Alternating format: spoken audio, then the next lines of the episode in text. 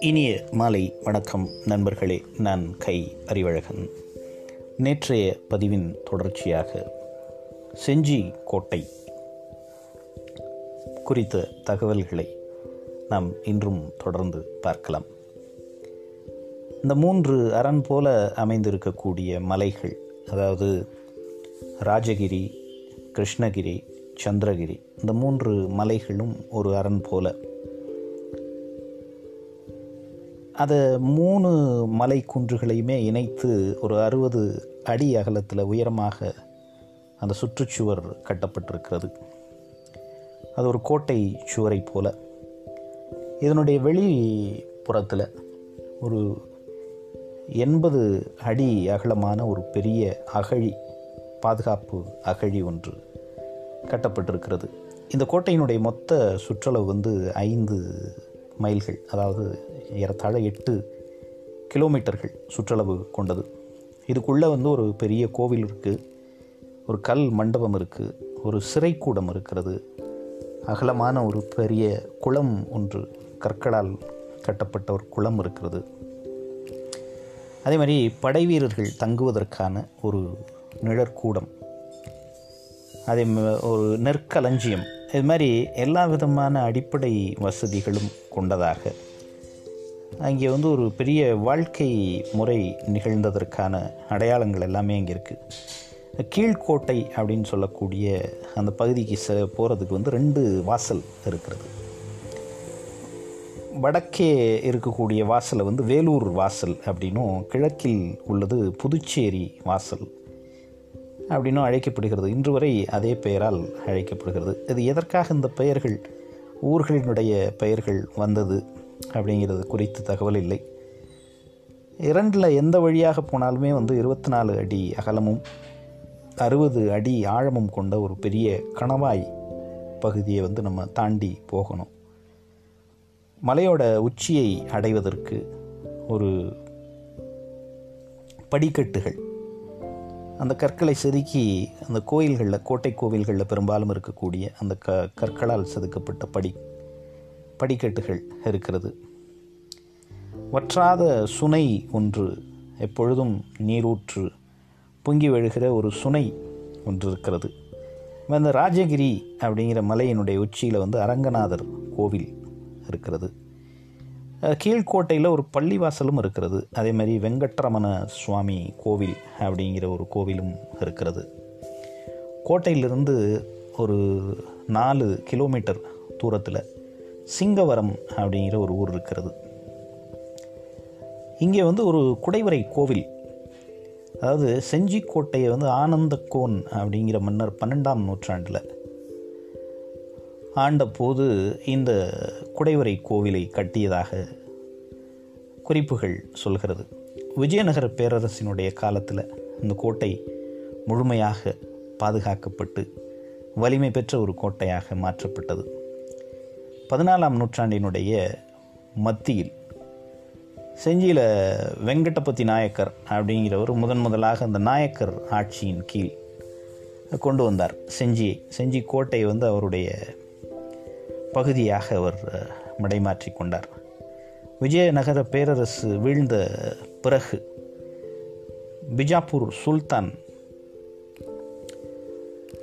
அதை வந்து கைப்பற்றி கில்தார் அப்படிங்கிற ஒரு படைத்தலைவனை செஞ்சிக்கு பொறுப்பாளராக நியமிக்கிறார். செஞ்சி பகுதியில் வந்து ஏராளமான சமணர்கள் வாழ்ந்ததற்கான சான்றுகள் தரவுகள் இருக்கிறது. ஏழாம் நூற்றாண்டு வரைக்கும் சமணம் வந்து மிகவும் தழைத்தோங்கிய ஒரு மதமாக இருந்தது அப்படின்னே சொல்லலாம். பிறகு பல்லவர் காலத்தில் செஞ்சிக்கு தெற்கே பனமலை மண்டகப்பட்டு இது மாதிரியான இடங்களில் வந்து குகை கோவில்கள் நிறைய கட்டப்பட்டிருக்கிறது. பதினாறாம் நூற்றாண்டினுடைய இறுதியில் பிஜாப்பூர் சுல்தானிடமிருந்து செஞ்சியை வந்து மராட்டிய மன்னர் சிவாஜி மீட்கிறார். அதுக்கு பிறகு அது வந்து இந்த மராட்டிய மன்னன் சிவாஜியினுடைய ஆளுகைக்கு கீழ் வருகிறது. அப்புறம் அந்த சிவாஜியினுடைய காலத்திற்கு பிறகு ஆயிரத்தி எழுநூறு அதாவது பதினேழாம் நூற்றாண்டினுடைய துவக்கத்திலிருந்து ஒரு ஏறத்தாழ ஒரு ஐம்பது ஆண்டுகள் கர்நாடக நவாப்புகள் அப்படின்னு சொல்லக்கூடியவர்களினுடைய கைக்கு செஞ்சி மாறியது. ஆயிரத்தி எழுநூற்றி ஐம்பதில் நடைபெற்ற ஒரு போரில் பிரெஞ்சுக்காரர்கள்கிட்ட கர்நாடக நவாப்புகள் தோற்று போகிறார்கள். இறுதியாக வந்து பதினேழாம் நூற்றாண்டின் மத்திய பகுதி ஆயிரத்தி எழுநூற்றி அறுபத்தி ஒன்றில் பிரெஞ்சுக்காரர்கள் வந்து ஒரு பத்து பத்து வருஷம் இந்த செஞ்சிக்கோட்டை தங்களுடைய வசமாக வைத்திருந்தார்கள். அதுக்கு பிறகு ஆயிரத்தி எழுநூற்றி எண்பதில் ஆயிரத்தி எழுநூற்றி அறுபத்தி ஒன்றில் வந்து முதன் முதலாக பிரிட்டிஷ் படை பிரெஞ்சுக்காரர்களை தோற்கடித்து செஞ்சியை கைப்பற்றியது.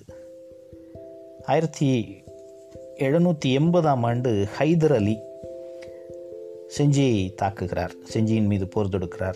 ஆங்கிலேயர்கள் வசம் இருந்த அந்த செஞ்சியை வந்து தன்னுடைய கை கட்டுப்பாட்டுக்குள் ஹைதர் அலி கொண்டு வருகிறார்.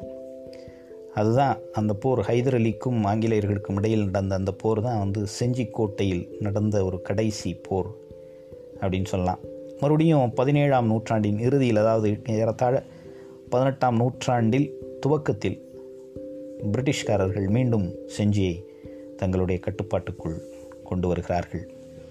ஆனால் அவங்க வந்து அதை முறையாக பராமரிக்கலை.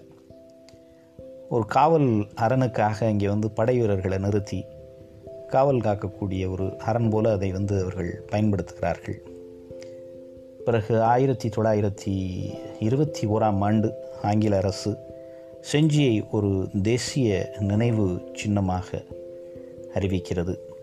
தொல்லியல் துறையின் கீழ் அதை கொண்டு வருகிறார்கள்.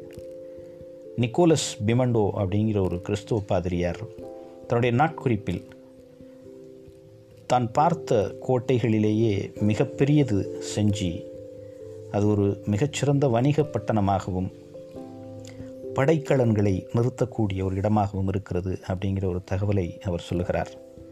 நவாபை எதிர்த்து தைரியமாக சண்டை போட்ட அந்த தேசிங் ராஜா மக்கள் மத்தியில் இன்றைக்கும் வீரநாயகனாக புகழ்பெற்று விளங்குவதை நம்மால் பார்க்க முடியும்.